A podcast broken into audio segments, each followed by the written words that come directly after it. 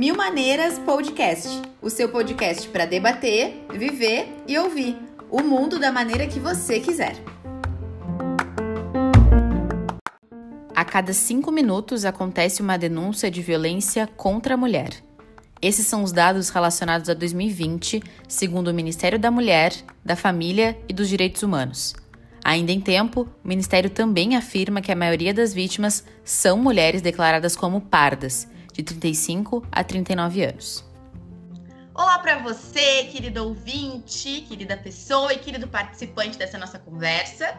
Afinal de contas, né, como vocês já sabem, o Maneiras é um podcast feito para a gente dialogar, trazer pautas super pertinentes e que, claro, merecem a atenção de todo mundo. Meu nome é Milena, caso vocês ainda não me conheçam. e eu já adianto que no dia de hoje a gente tem uma convidada muito, mega, hiper especial. Tenho certeza que vocês vão adorar o papo com ela. Mas antes disso, claro, a gente vai pro lado delas, as nossas queridíssimas podcasters do Mil Maneiras. Então, Nina e Maria, é com vocês neste momento. Oi, pessoal, um prazer estar aqui, mais um episódio. Tenho certeza que vai ser um papo super legal, super bacana. É um prazer ter essa nossa primeira convidada. Tenho certeza que ela vai trazer para a gente aí uh, muita informação e vai rolar um papo super bacana. Oi, gente, tudo certo? Então, muito feliz de estar aqui mais um episódio, esse projeto se encaminhando, saindo aos pouquinhos, a gente crescendo, pensando em muita coisa para vocês, trazer reflexões, debates importantes. E hoje é um episódio assim, mais um tema muito importante e relevante para a nossa sociedade. Então, muito feliz de ter a nossa convidada aqui com a gente. Tenho certeza que ela vai contribuir muito com a temática e a gente aprender muito com ela também. Vamos fazer aqui o rufem os tambores, porque assim, a expectativa está grande nesse momento. Gurias, muito obrigada pela prestação de vocês. Já estava até com saudade de ouvi-las. Mentira, escuto podcast todo dia. Quer passar o que, que a gente pode melhorar? Mais ou menos por aí. Bom, mas agora vamos falar sobre ela, nossa convidada. Luísa Rodrigues está aqui conosco. É a nossa primeira convidada do Mil Maneiras. É, como as gurias falaram, uma satisfação enorme ter ela aqui com a gente. É, primeiro por ser a nossa primeira convidada, mas também pela pessoa e profissional que ela é. Então, a Lu é advogada, formada pela Universidade Federal de Pelotas, mas ela não é aqui do Sul, né? Ela vai contar depois um pouquinho pra gente. É especialista em violência doméstica e uma verdadeira disseminadora de pautas mega importantes sobre o assunto nas redes sociais. Então, já aproveitem para seguir a Luísa lá, depois ela vai fazer o merchan dela, tá? Já sigam ela, porque realmente o conteúdo que ela traz é muito, muito importante, assim. É, um, a gente, é, às vezes, não tem tanto esse conteúdo à nossa, à nossa vista, assim, de uma forma tão didática, sabe? Acho que essas coisas precisam ser faladas de uma forma muito explicativa, principalmente né, para as pessoas que às vezes não têm tanto acesso à a, informação. Bom, mas Lu, quero que tu te apresente nesse momento e também já queria iniciar com uma pergunta para dar base para tudo que a gente vai falar, né? Queria começar te perguntando como é que a gente identifica os tipos de violência doméstica. É algo que a gente tem aquela noção que é mais a agressão física, né? E realmente, obviamente, ela é mais fácil de identificar, mas também existem outros tipos de violência doméstica e também queria que tu falasse um pouquinho sobre isso. Vai que é tua, que agora o microfone é teu.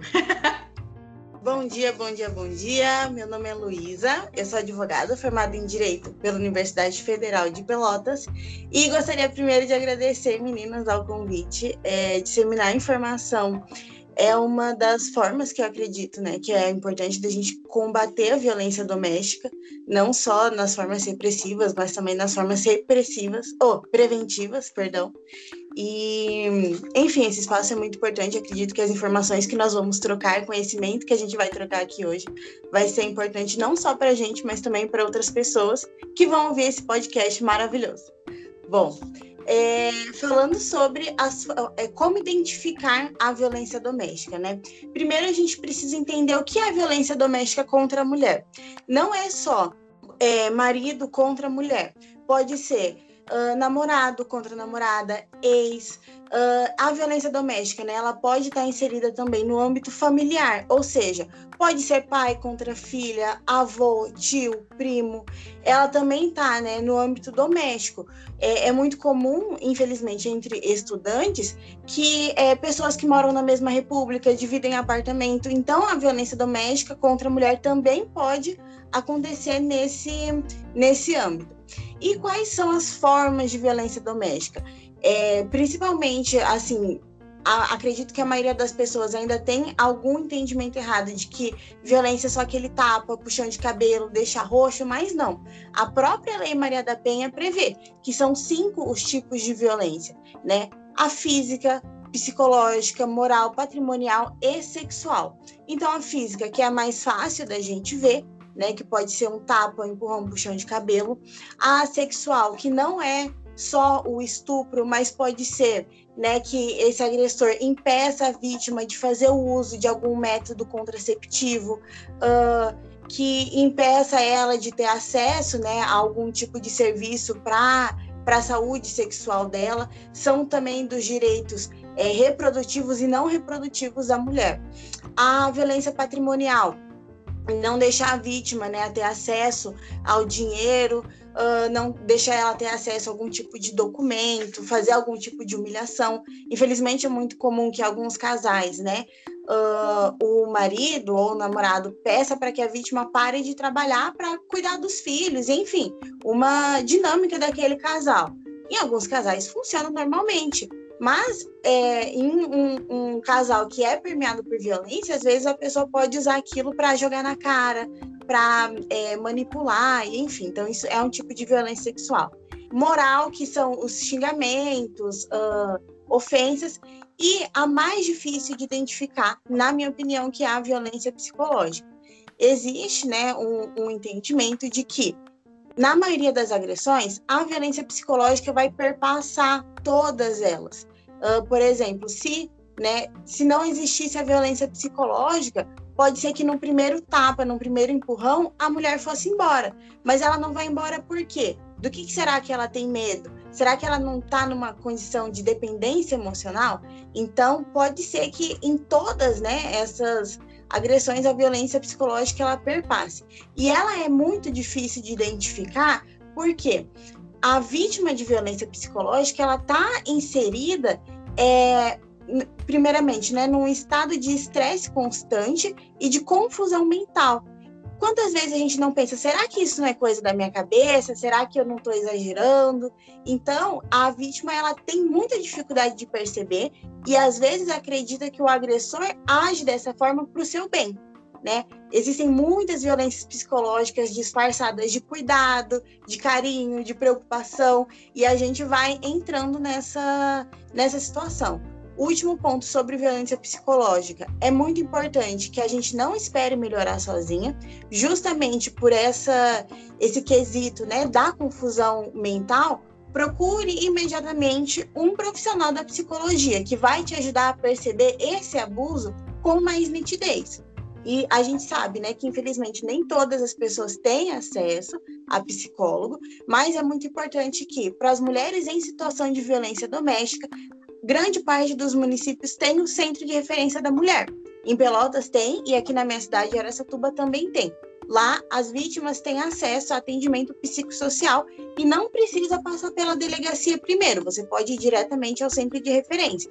E também tem aí algumas ONGs, né, que prestam atendimento psicológico às vítimas. Perfeito, uma aula, né? É sobre isso, uma aula. Não, é interessante, vou, vou até passar a bola para as gurias comentarem, acho que para mim, para Nina, né, a gente uh, é, somos jornalistas, mas é, algumas coisas minuciosas de informações nem sempre a gente a gente tem tanto, né? Isso é, é muito louco. E acho que o legal desse podcast é a gente conseguir permear por essas uh, o quanto as profissões trazem esse conhecimento, né? Então, para mim, algumas coisas que tu falou eram eram realmente desconhecidas, assim. Eu não tinha ideia onde, entre aspas, se encaixava e o que é, esses atos de violência representam, né? Porque é isso. Geralmente a gente acredita que a violência é algo que chega no seu pico, no seu máximo, digamos assim. A gente entende que algumas coisas é, uh, não vou usar a, a, palavra menores, mas algumas coisas que às vezes passam despercebidas também são. Então, isso é bem importante. Queria ouvir um pouquinho da Nina e da Maria para a gente depois passar para a próxima pergunta, que hoje a gente está cheio de questionamentos para a Luísa. Eu achei muito interessante assim que a Luísa trouxe, super concordo com o que a Mi falou também, né? A relação que a gente tem com o jornalismo nos permite é, ficar mais próximo de algumas pautas, né? E durante a graduação a gente tem contato com diversas frentes do jornalismo, mas também tem um universo de coisas que precisam ser aprofundadas e eu acho que a gente, como mulher, também é, tem esse interesse e, e, de saber mais e de e ter esse conhecimento de poder ajudar daqui a pouco alguém próximo, alguém que a gente não teve o olhar, assim, né, de, de conseguir ter, saber, assim, né, o que está acontecendo, enfim. Então, o que eu achei mais legal, assim, desses, dos tipos, né, que a Luísa trouxe e destrinchou eles todinhos, assim, principalmente a relação do patrimonial e moral, assim, né, eu, eu não, eu não conseguia mensurar é, a diferença, assim, de fato, e no detalhe tu trouxe, e muito bem explicado, muito bem didático, Uh, que loucura isso da, da mulher sair do emprego, sair do trabalho e, e daqui a pouco, como tu disse, né, a dinâmica daquela família funciona, mas tem um outro lugar que pode funcionar da porta para fora, mas da porta para dentro são outras coisas que estão acontecendo, né? Então, é, esse cuidado, assim, e, e, muito interessante todos esses, esses tipos, né, para a gente conseguir uh, entender um pouco mais e também saber que o peso deles, por mais que um possa ser mais aparente fisicamente falando, outros também acontecem e que, que sentimentalmente para uma mulher e, e mentalmente é tão grave quanto os demais, né? É muito incrível dividir esse espaço com vocês, poder fazer essa troca. A gente já começou assim, né? Como a Mi disse, tendo uma aula a Luísa trouxe perfeitamente todos os tipos de violência. E uma questão que, que me surgiu é que no ano passado eu fiz um, um, trabalho da faculdade sobre a questão da representação do corpo feminino perante as mídias sociais. E eu li um artigo que se encaixa nesse tema também, que ele diz que não é de hoje que o corpo feminino e a mulher uh, é visto como um espaço de exercício de saberes e poderes específicos. E aí a gente pode uh, ver a partir disso, assim, até a Marina trouxe da, da questão da violência patrimonial, e isso é mais recorrente do que a gente pode imaginar. Isso ocorre, às vezes, uh, essas pequenas violências, pequenas agressões, elas ocorrem diariamente, às vezes uh, são imperceptíveis, né? E aí vem uma questão: por que, que elas não vão embora? é, é, é muito mais difícil do que isso, né? A nossa primeira pergunta é por que, que elas não saem? Só que é muito mais profundo do que a gente pode é, imaginar. Perfeito, muito bem pontuado, gente. Estou arrepiada nessa aula, queria dizer isso para quem está nos ouvindo agora. É, uma coisa que a gente conversando, nós três, assim, é, é até abrindo um pouco para você, para ti que está nos ouvindo, na verdade, né? A gente faz a pauta em conjunto, sempre fica uma responsável e tudo mais, mas a gente sempre tenta levantar pontos que parecem interessantes para quem está ouvindo, né? Então, a gente espera que esses pontos sejam contemplados. Uh, mas além disso, a gente também faz um conteúdo para o nosso Instagram que a gente não consegue dar conta por aqui. E uma das coisas que, obviamente, eu não poderia deixar de falar é uh, o quanto a pandemia intensificou esses, essas percepções, né? Na verdade. É, não intensificou, não digo não, né? Mas aquela ideia, ah, não, os casos aumentaram. Tá. Pode ser que tenham mais registros, pode ser que outras coisas tenham acontecido nesse meio tempo, até porque, um, enfim, esses dias, eu acho que a gente convive com isso nas redes sociais, né? É, a gente presencia várias coisas relacionadas ao debate, exatamente do último ponto que a Maria trouxe, dessa dificuldade da denúncia, é, a dificuldade de conseguir sair de casa e hoje, na pandemia, uma das recomendações é ficar em casa.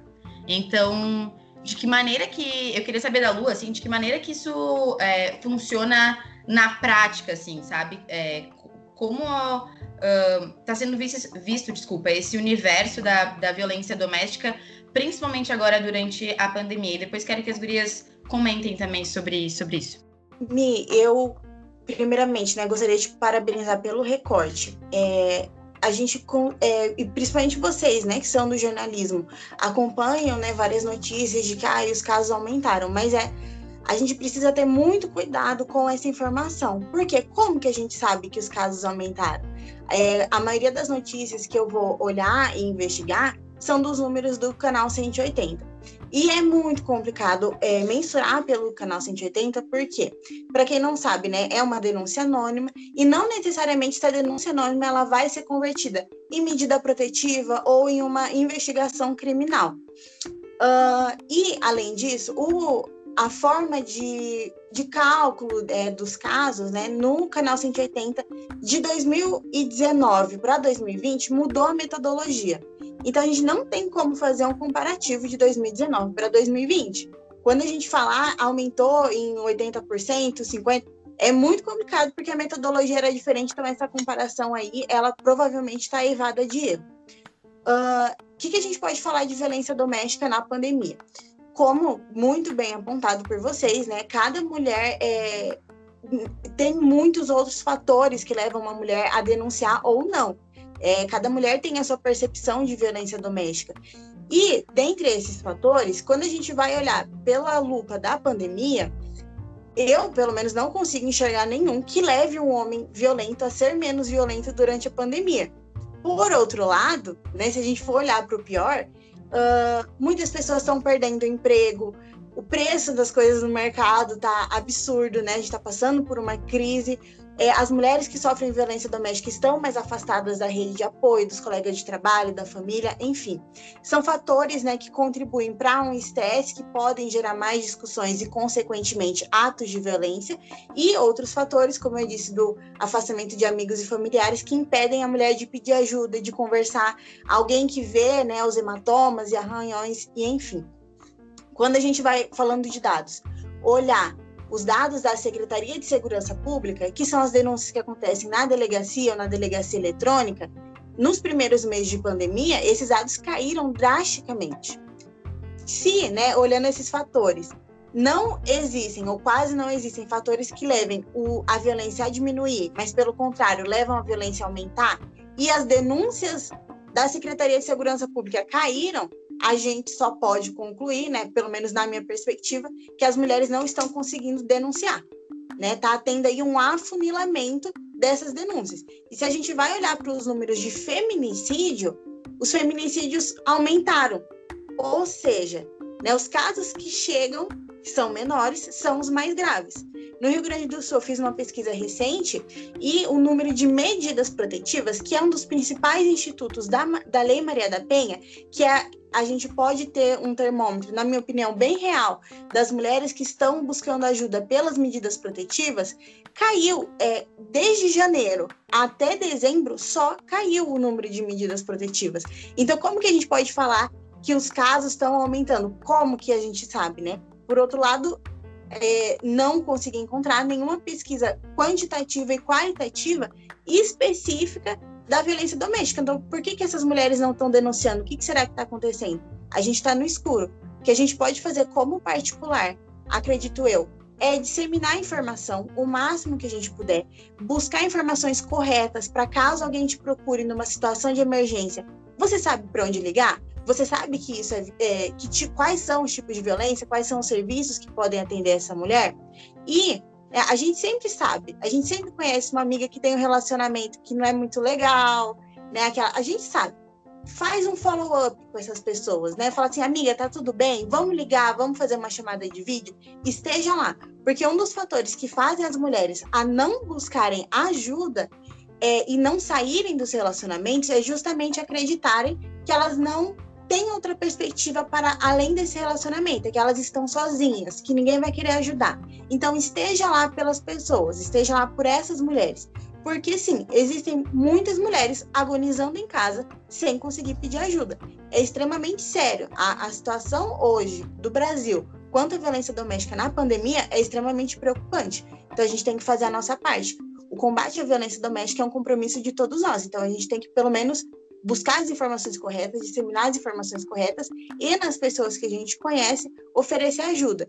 Financeiramente, quem tem a possibilidade, tem diversas ONGs precisando de, de ajuda, de doações, né, de mulheres que precisaram fugir de casa, que não tem outro lugar, que estão precisando de alimento, de insumos, Então, também ajudar nesse sentido, acredito eu que seria uma alternativa viável. Perfeito. É isso. É... Gente, eu queria que vocês estivessem me vendo nesse momento, porque eu estou incrédula na frente do computador com tanta informação maravilhosa.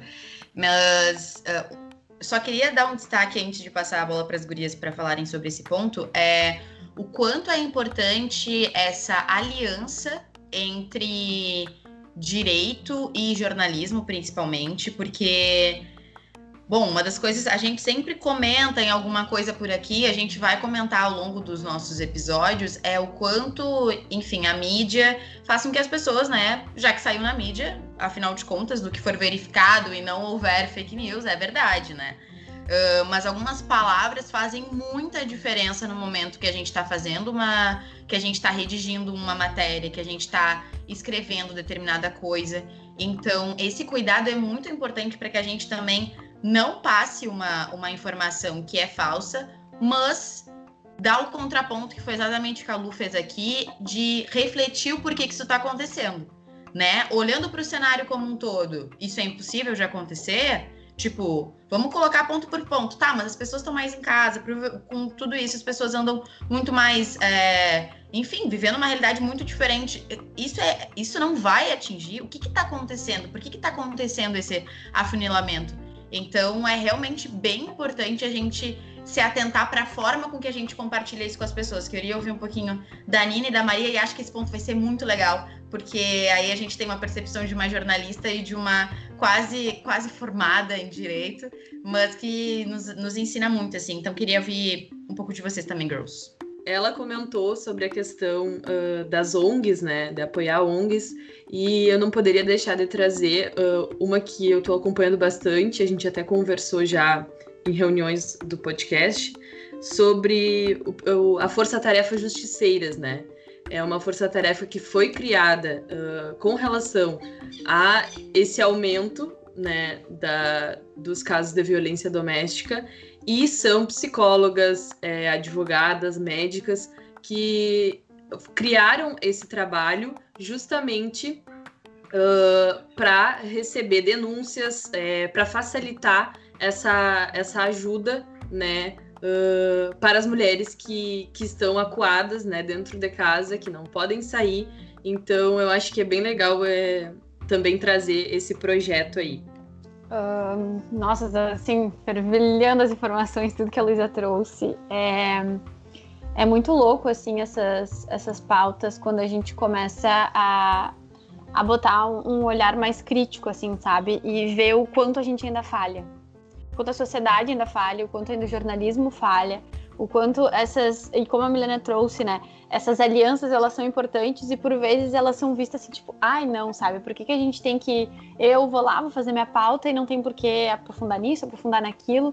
E quando a gente cai assim para dentro das redes e, e é o, o, um local onde eu trabalho muito dentro das redes sociais e, e analiso assim é monitoro o que as pessoas falam, que o que está acontecendo Uh, e quando se tem bolhas distintas, assim, e quando essas coisas são é, mal entendidas, né?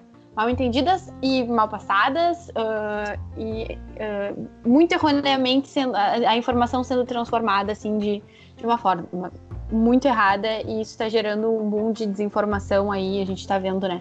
O reflexo disso na pandemia, todo dia a gente tendo portais, é, projetos que que visam uh, fazer essa, essa leitura, essa apuração da melhor forma possível para que traga de fato o que aconteceu, a verdade para a população.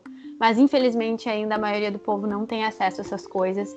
E esse é, é o meu maior uh, tristeza, receio e com muita angústia assim no coração, sabe, Luísa? Que muitas mulheres passam por isso e elas não sabem o, o mínimo, assim, sabe, que elas podem recorrer e, e é muito preocupante, assim. Uh, como tu bem trouxe, né, a questão do feminicídio também envolve muito nessa pauta e, e é muito delicado, assim, quando a gente aqui, por mais que a gente traga esses debates, e a ideia do podcast sempre foi para a gente consiga coar o máximo assim da informação, isso é muito nosso, assim. A gente quer espalhar informação de qualidade, verdade e que a gente ajude as pessoas de alguma forma, porque conhecimento é o que, que o que nos vence, assim, né, das coisas é um combate que é, é importante no que a gente, dentro do, do, Brasil que a gente vive hoje, né, especificamente. Nem vou abrir para o mundo, porque a loucura fica maior ainda. mas é, é, muito preocupante, assim, o quanto a gente precisa chegar nessas mulheres. Esse é, é meu maior ponto, assim. Eu sei que a gente tem... Uh, nossos contextos são de muito privilégio e a gente sabe disso.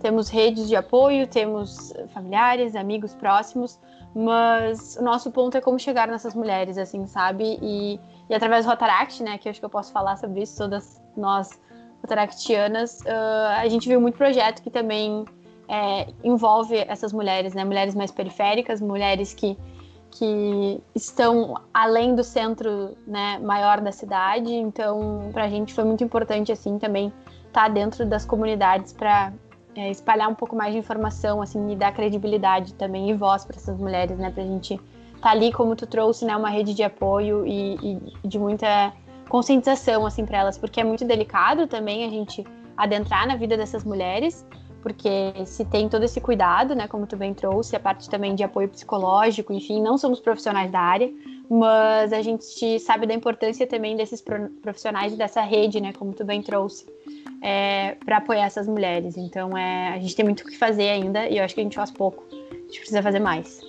É, com a fala da Marina, eu lembrei que, apesar de não se ter uma pesquisa quantitativa e qualitativa, né, a nível de governo federal, sobre a violência doméstica na pandemia, existe uma pesquisa, eu não vou trazer números, porque senão vou cair na imprecisão, mas que ela analisou as menções de violência doméstica no Twitter. E os números aumentaram exponencialmente. Então, é realmente aí mais uma, um fator né, que corrobora a tese de que realmente esteja existindo um afunilamento das demandas, porque as pessoas estão ouvindo mais, falando mais sobre isso, só que não está chegando nos órgãos oficiais. Né? Perfeito, gente. Toda vez eu falo perfeito, eu acho. Acho que eu vou me ouvir na gravação e acho que eu vou estar tá repetindo. Aquela parte voltou. Perfeito, perfeito. Porque hum, massa ver o quanto dá para complementar, assim, né? Tipo, é, e também observar outros nichos. Acho que é exatamente sobre isso. Tô falando isso porque agora todo mundo fala sobre isso. É, mas às vezes cai no nosso linguajar e não tem como sair queria fazer um adendo, porque tá todo mundo em tanta conexão que a gente vai até para o próximo ponto de um jeito bem assim, ó, uma linha tênue. A gente tá aqui, ó, numa linha acompanhando todo o raciocínio, porque o próximo ponto que hum, queremos debater aqui é sobre é, a violência relacionada à etnia e raça, né? Eu acho que é um ponto muito importante que a gente precisa trazer sempre para o nosso debate é, a Lu já deixou bem claro assim, e as gurias acompanharam perfeitamente sobre, sobre essa, essa ideia da falta de acesso à informação. Gente que às vezes não tem a informação, que uh, as coisas não chegam. A gente vê também que mulheres negras e, e pardas, enfim, né, agora com as classificações relacionadas ao IBGE, uh, que elas são um alvo muito forte, assim, relacionado à, à violência. Então, eu queria ouvir um pouco da Lu, assim, o quanto isso impacta. Acho que ela tem um mundaréu de pesquisas aí, que provavelmente ela já, já leu bastante relacionado a isso, mas o quanto isso impacta também na vida da mulher negra, tanto das que sofrem violência, quanto das que não sofrem, ou que ainda não perceberam. E, enfim, o que que. Sendo bem prática, assim, sabe? Eu não sei nem se essa é a pergunta certa, mas de que forma a gente pode ajudar além da informação, assim, porque é isso, às vezes a informação também não chega e a gente tem todo essa, esse ponto que a Lu trouxe agora no último, nessa, nessa última fala com relação ao Twitter também, as pessoas estão ouvindo mais, as pessoas provavelmente estão falando mais sobre o assunto, mas uh, lá na ponta realmente as coisas estão chegando e medidas protetivas estão sendo feitas, como é que isso está tá funcionando também? É algo que eu tenho muita, muita curiosidade, assim, e, enfim, sei que a Lu vai trazer com muita propriedade sobre isso. Bom, é, primeiramente, um ponto importante para quando a gente for discutir violência no geral, violência de gênero no geral. Apesar da violência de gênero tá, estar presente em todas as camadas da sociedade, porque ela é estruturante da sociedade, nem todas as mulheres sofrem violência doméstica da mesma forma. Por exemplo, uma mulher que depende financeiramente do marido, ela tem muito menos, é, tem menos né, escolhas do que uma mulher que não depende, que pode é, sair de casa e, e procurar outro lugar. A mesma lógica funciona com as mulheres pretas. Se você, é, quando a gente vai analisar os dados, né, as mulheres pretas são mais é, as ocupam a maior parte das vítimas de feminicídio, têm menos acesso às, às, às políticas públicas, políticas de saúde da mulher. Por exemplo, saindo um pouco do, do âmbito da violência doméstica, quando a gente fala em violência obstétrica, as mulheres pretas são as maiores vítimas de violência obstétrica. E a gente fica pensando, mas na prática, por que, que esses números acontecem? E é muito simples. É porque o direito ele não é comandado por máquinas, ele é comandado por pessoas, pessoas essas inseridas em uma sociedade que é racista.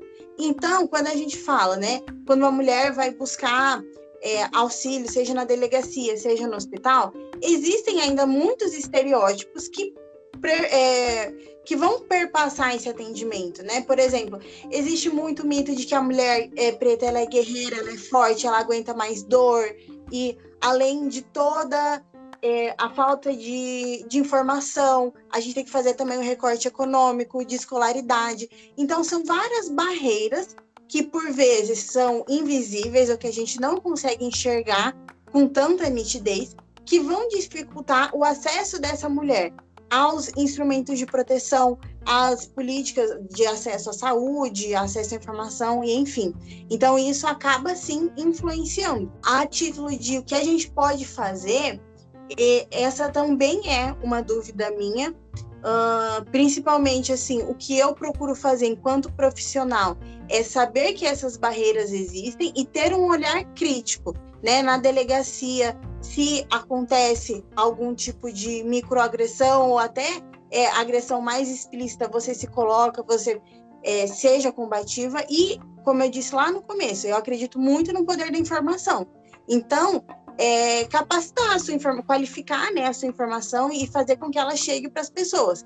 Mas a título de coisa mais de uma atuação mais prática, mais incisiva, eu realmente não tenho uma resposta, porque quando a gente, eu não sei se vocês já passaram por isso, mas quando a gente às vezes se coloca numa situação do dia a dia, falar, olha, isso aqui foi racismo, isso aí já relativizam, falam que é coisa da sua cabeça, então realmente eu acredito muito mais em, é, em fortalecer, empoderar essas mulheres do que ficar, do que ir para outro lado. E eu acredito mais em a gente dar acesso a elas e fortalecer elas. E se acontecer, a gente ser a linha de frente para para impedir que alguma outra coisa aconteça. Como um, é, imp é importante essa, essa tua fala, assim, Luiz, em relação a essa menosprezação, assim, né, do, da fala uh, da mulher negra, assim, é, deslegitimando total o que ela tá se, se, compartilhando ali naquele momento, porque daqui a pouco até ela tomar aquela atitude ali,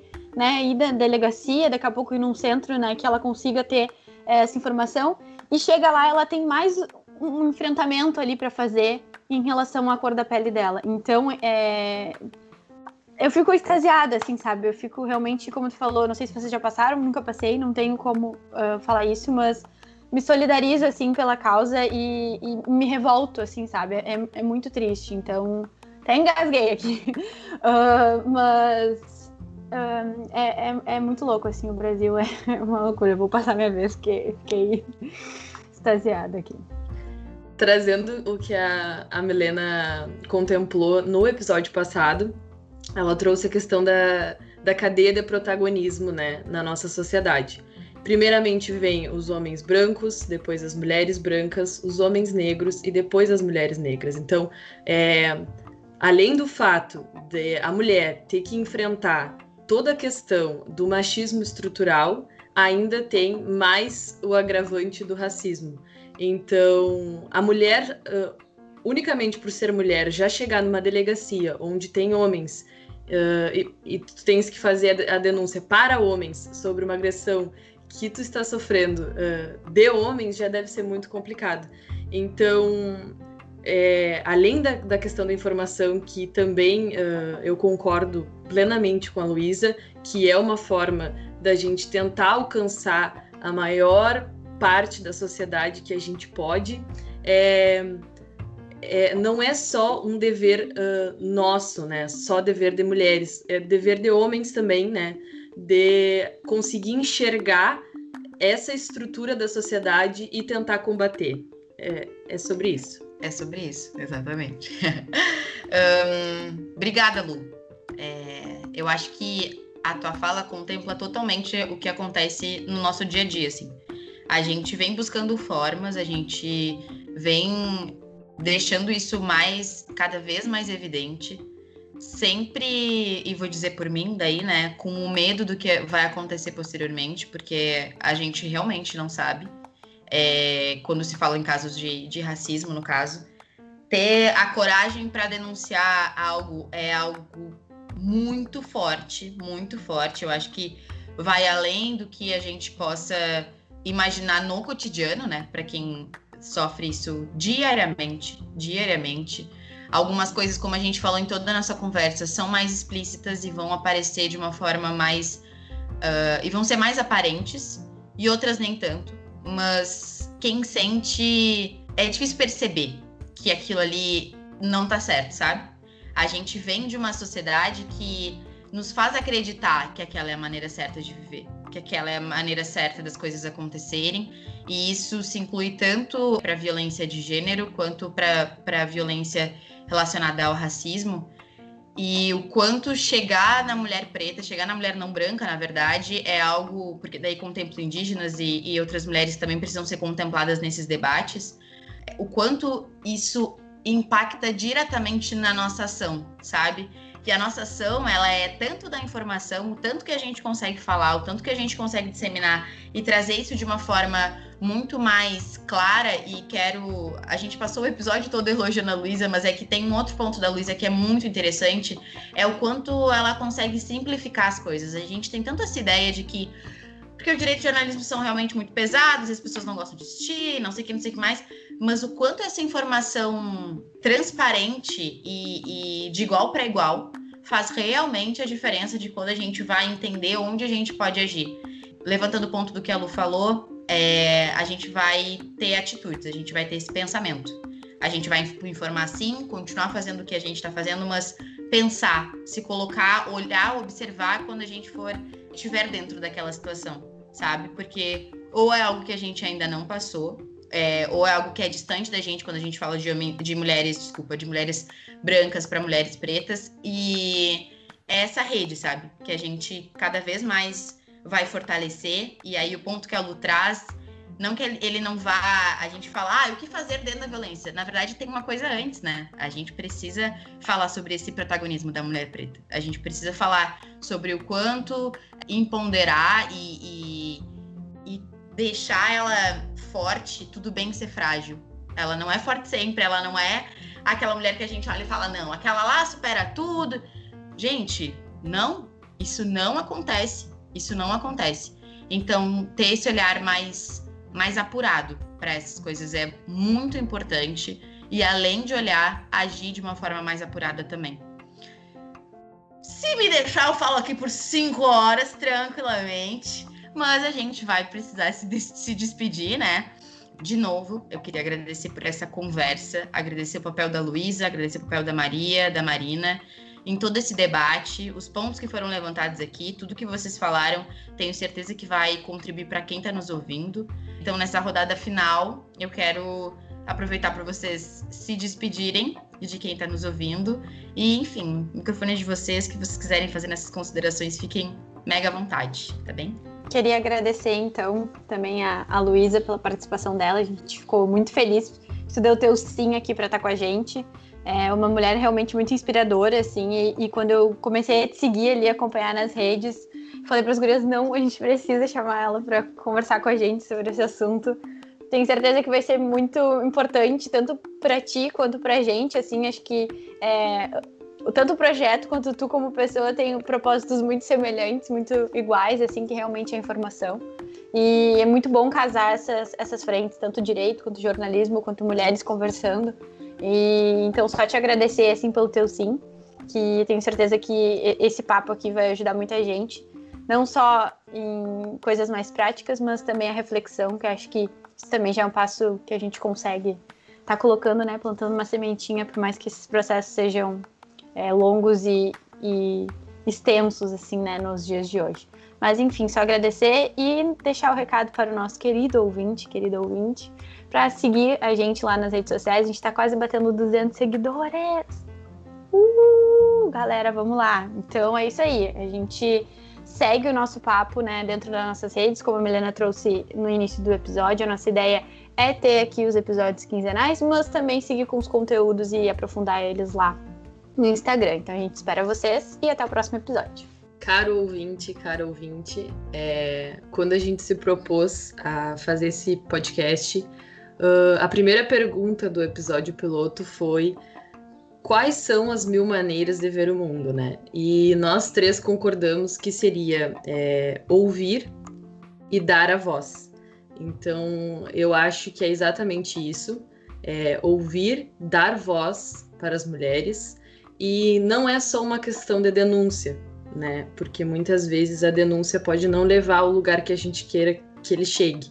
Então, é perceber as pequenas agressões diárias do cotidiano é perceber as pessoas que estão ao nosso redor e que a gente tem um alcance maior para tentar dar esse apoio, né? É, é, sobre ajudar, dar apoio e estar presente na vida dessas mulheres cada vez mais. Então, é um prazer dividir esse espaço aqui com vocês. E são mulheres incríveis, uh, únicas e que um, a gente possa ainda dividir outros espaços.